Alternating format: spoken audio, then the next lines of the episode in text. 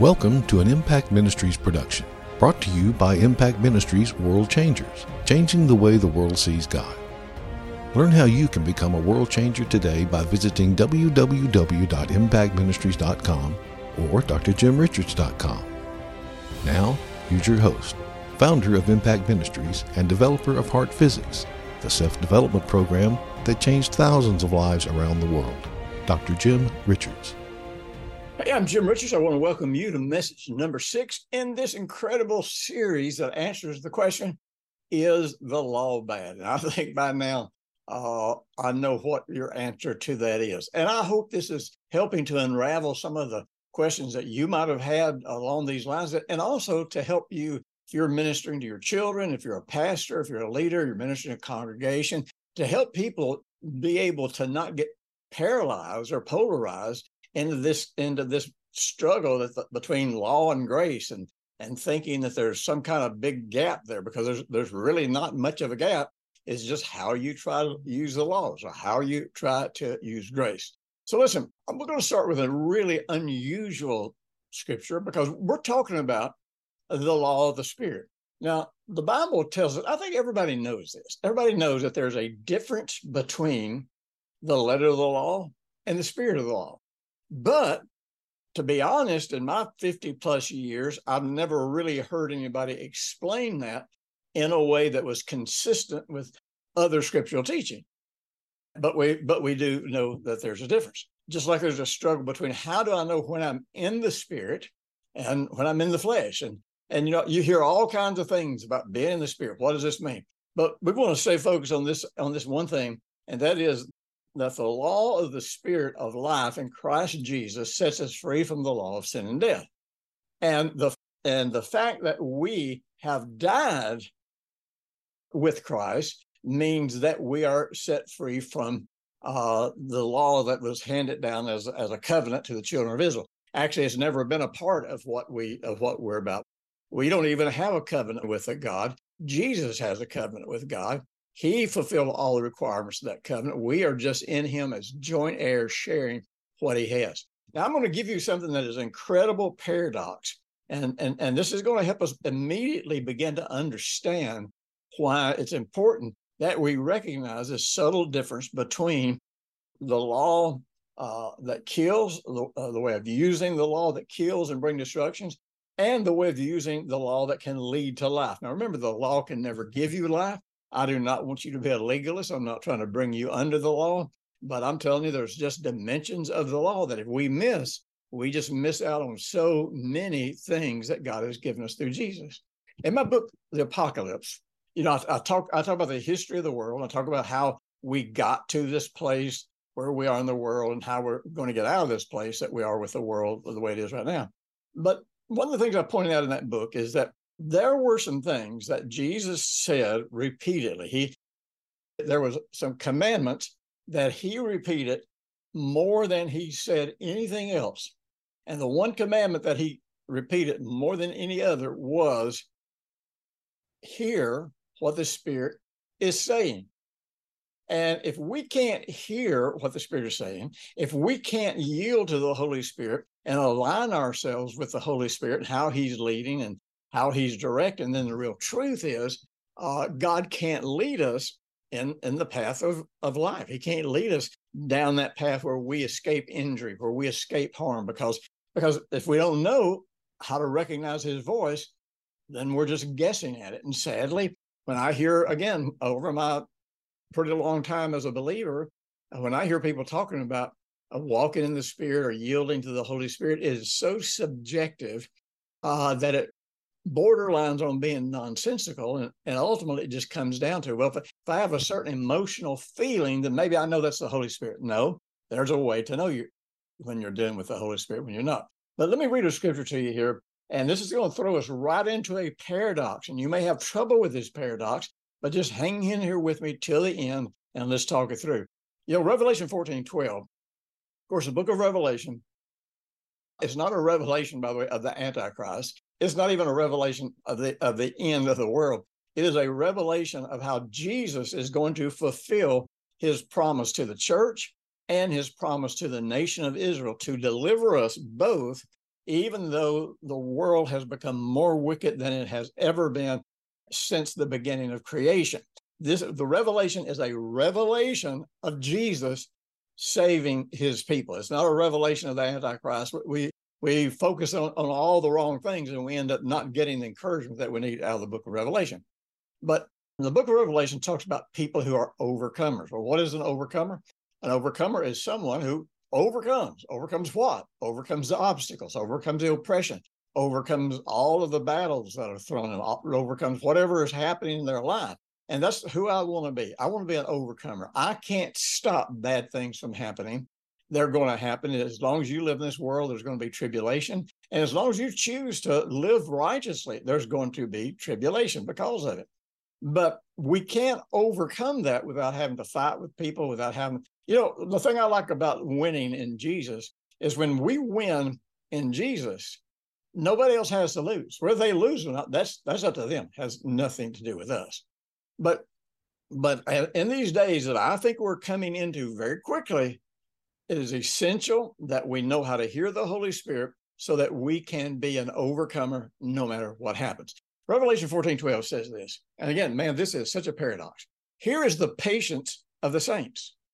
Here are those who uh, who keep the commandments of God and the faith of Jesus. Whoa, wait a minute. What? Yes. This is this is showing us if you you know if we believe I you know if you're listening to me you probably do believe this.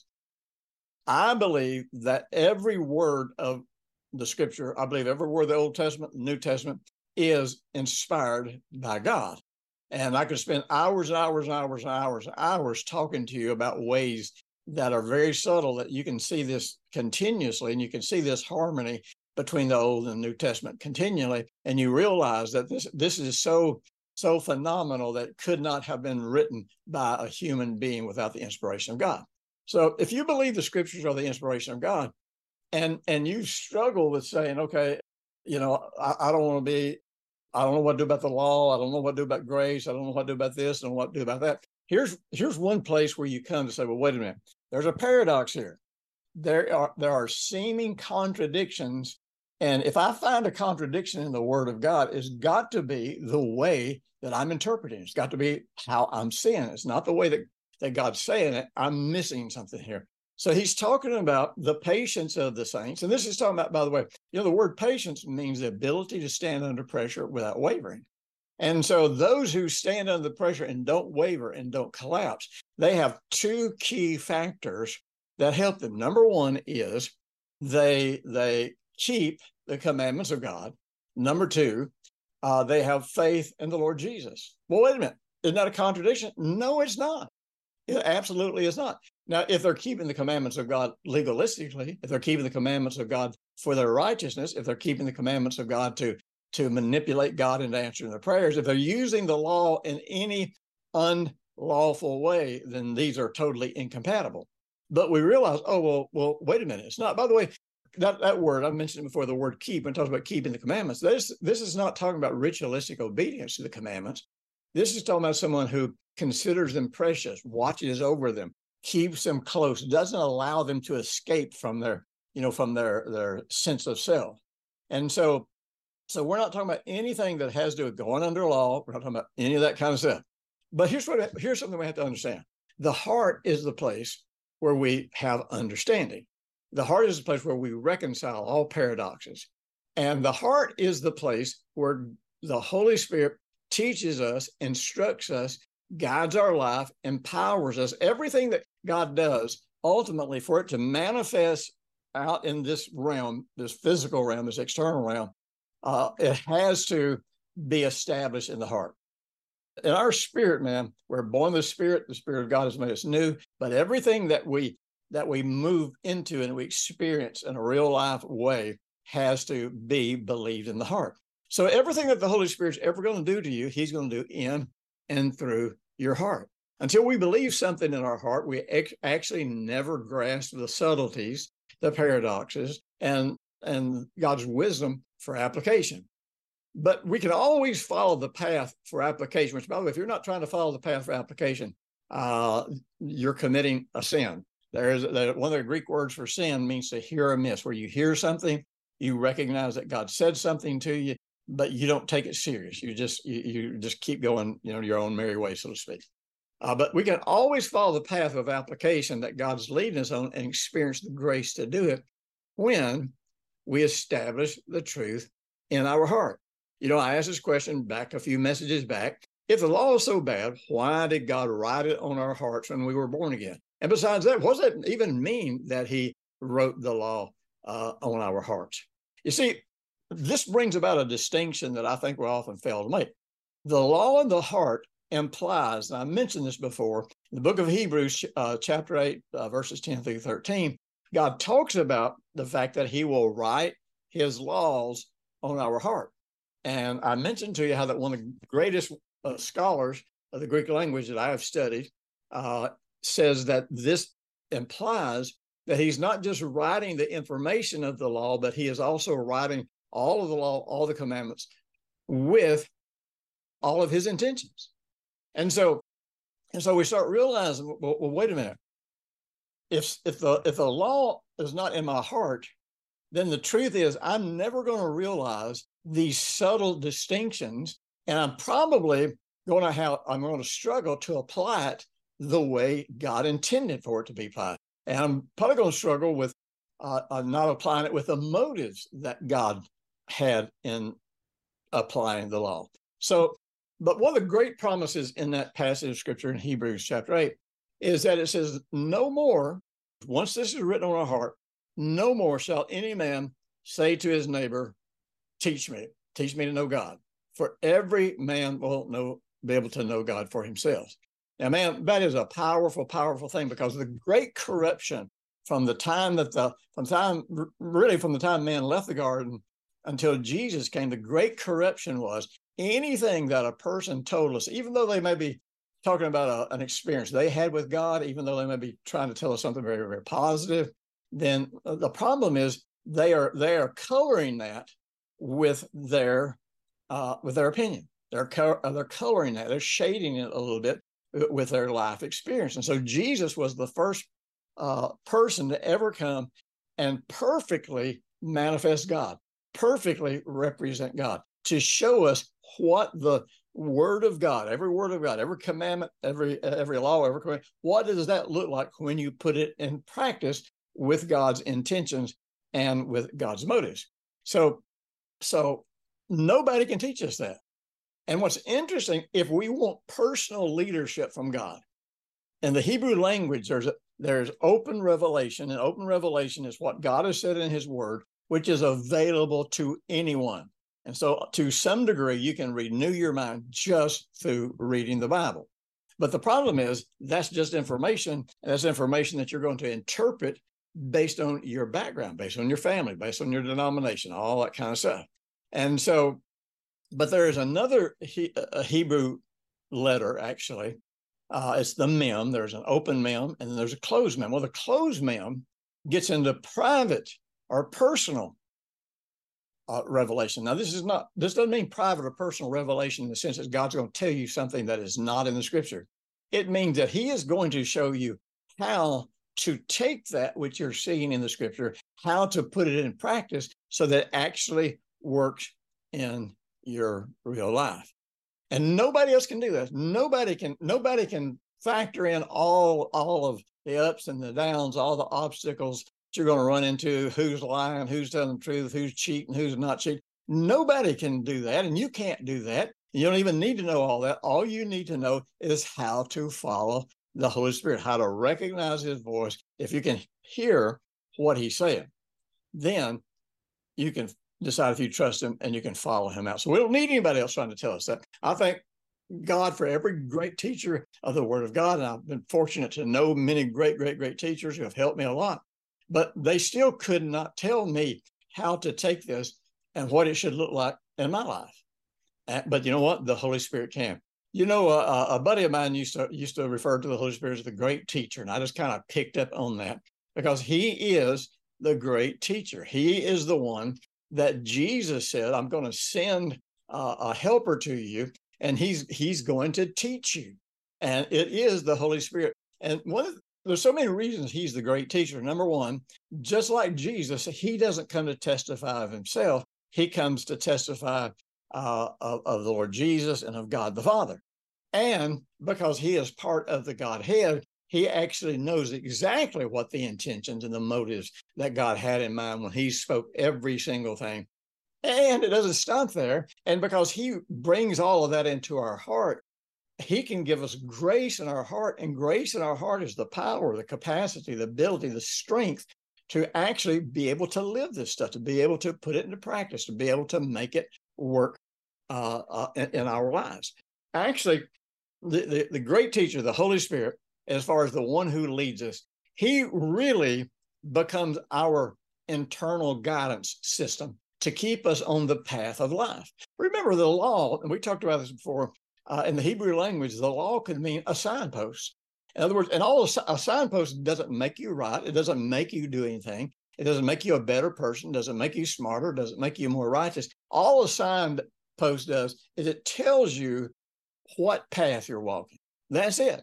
And so we can look at the law and we can understand I am walking a path of foolishness here. I'm walking a path of self-centeredness, uh, self-centeredness. or say I'm walking a path that that other people who have walked with God have walked. I mean, we can discover all these things, but it doesn't give us the power to do anything. It doesn't change us. But the Holy Spirit in us, when we acknowledge the the instruction, the correction, uh, the reproof, whatever it is that God's trying to say to us, whenever we acknowledge that, then we uh, can, if we trust it, then we can experience the grace of God to put it in practice. Not just, by the way, not just the grace of God to put it in practice, but you know, the word gifts of the Holy Spirit, the root word of gift is charis. Well, that's where we get the word charis, we get the word charismatic. And so the word charis is also the root word of the word grace. And so the gifts of the Holy Spirit is really just another manifestation of the grace of God. So the Holy Spirit working in our heart, He can give us the power to live what how God says we can live. He can give us the power and the insight to see and walk the path that God has called us to walk. But He can also manifest the gifts of our of the Holy Spirit so that God gets glorified in this, uh, not only in our lives but in the lives of all of those who are watching. So if the Holy Spirit is the great teacher, one of the questions that you have to ask is, so what's his content? See, we kind of have this idea that he just kind of he just kind of randomly teaches us vague things that are wise that are good, but actually the Holy Spirit gets his content from the Scripture. The Holy Spirit actually never, ever, ever, ever speaks to us about anything that's not already in the Scripture. In John 14, 26, Jesus said, the helper, and that's some people use that as the uh, can be translated as comforter. There's several words that that could translate into. But you notice that the Holy Spirit is not the doer. The Holy Spirit is the helper. We are the doers. That's another thing. You know, we have we've been kind of influenced to think that okay, if God wants something to happen here, He better do it. No, you know, the truth is we've got authority here on planet Earth, and we are supposed to do what we do, representing what He has already established in heaven. So the helper, which is the Holy Spirit, whom the Father will send in my name. Now, in Jesus' name, this is telling us that he's not coming to glorify our ministry. He is not coming to build our individual congregation. Uh, he is coming to glorify Jesus. You know, I always tell the people in, in my in my coaching group is like, look, when I share testimony, I don't want to be the hero of my story. I don't want to be the hero of my healing. I don't want to be the hero of of how of how I got delivered from a situation or how I overcame a situation. I want Jesus to be the hero because if I'm the hero, that doesn't help anybody. But if Jesus is the hero, if Jesus is glorified, then people can see what he is doing in us, with us, through us, and they start saying, okay, then he he can do that in me. So he goes on to say, he says, uh, uh, and he will teach you all things. Now, th- this whole concept of teaching, remember, this means that since we have the Holy Spirit teaching us how to know the the Lord God, which that word know gets into how to experience Him. Nobody else can tell us how to experience Him. People can give us their testimonies, they can share insights that they have, but at the end of the day, until we take that home, we spend time with God and in the Word of God and connect with God in our hearts. Until then, it is just uh, it is just meaningless information. But it's interesting that He says that He will teach us all things. Now, about all things, and the Greek, that word, that word all things, or those words, all things, means not just in words, not just in didactic information, but all forms of communication and expression. So this gets back into motive and intention. The Holy Spirit is the one that can teach us the motives and the intentions of God. And he says, and he can bring all of these things. In other words, all the truth of God's word along with the motives and intentions. He can bring all of that to your remembrance. But keep in mind, you can't remember something that you have never exposed yourself to.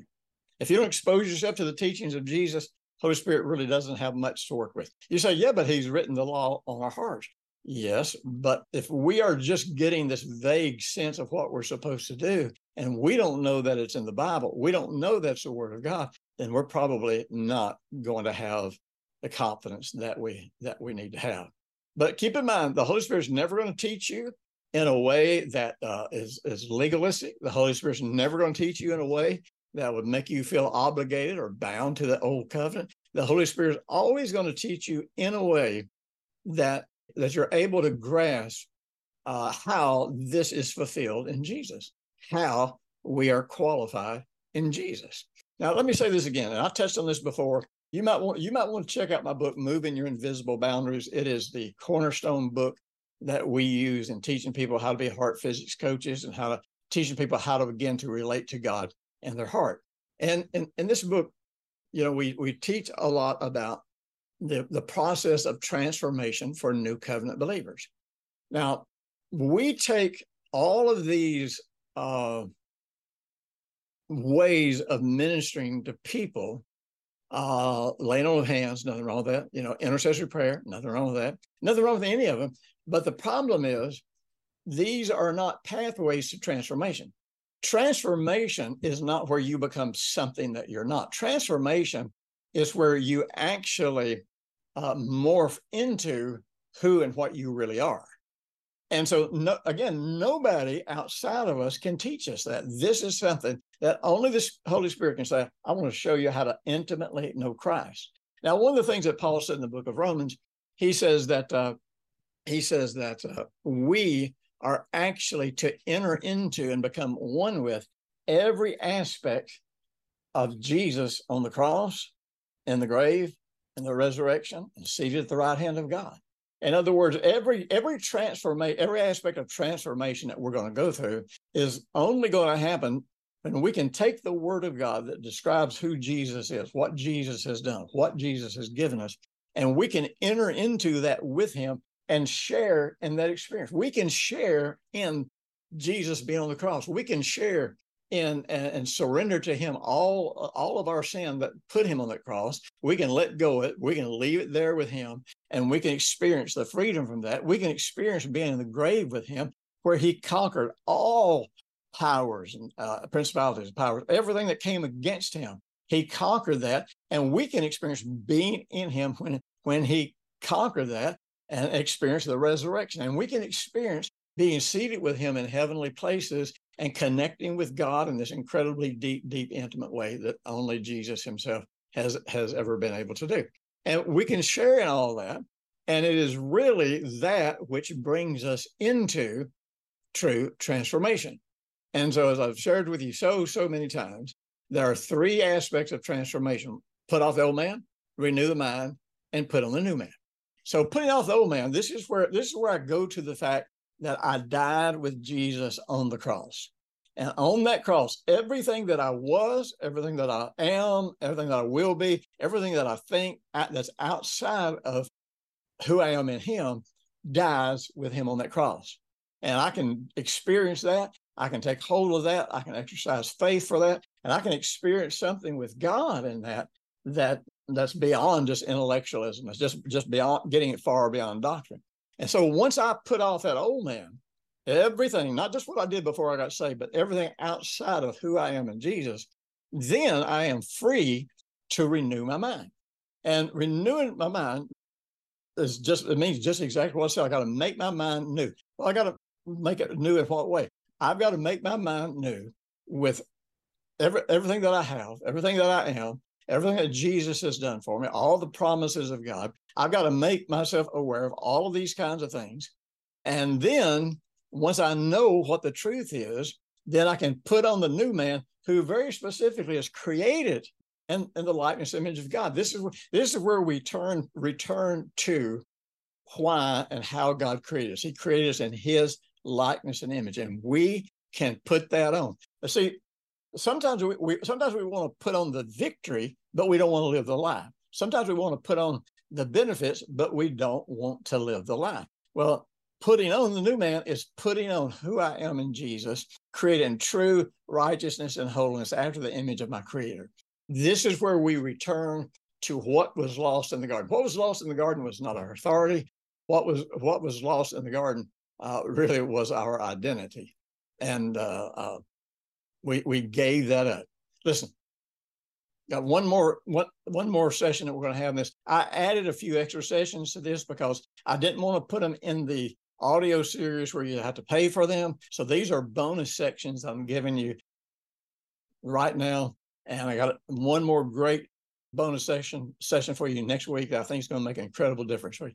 Listen, if you if you are saying, you know what, I realize that I have no clue about keeping the commandments and keeping my faith in Jesus. I didn't know how that could happen. I want to know more about this. I would encourage you. We have a we have a school of ministry that's all online that you can be a part of. We have all kinds of programs, books, and all and a couple of thousand free videos online that will help you and help you make this journey. So, man, access all this stuff. But if you want to take an extra step where you begin to do something that's just beyond the normal and the natural, help us take this gospel of peace, this covenant of peace, this message of grace, peace, faith, righteousness, and the love of God.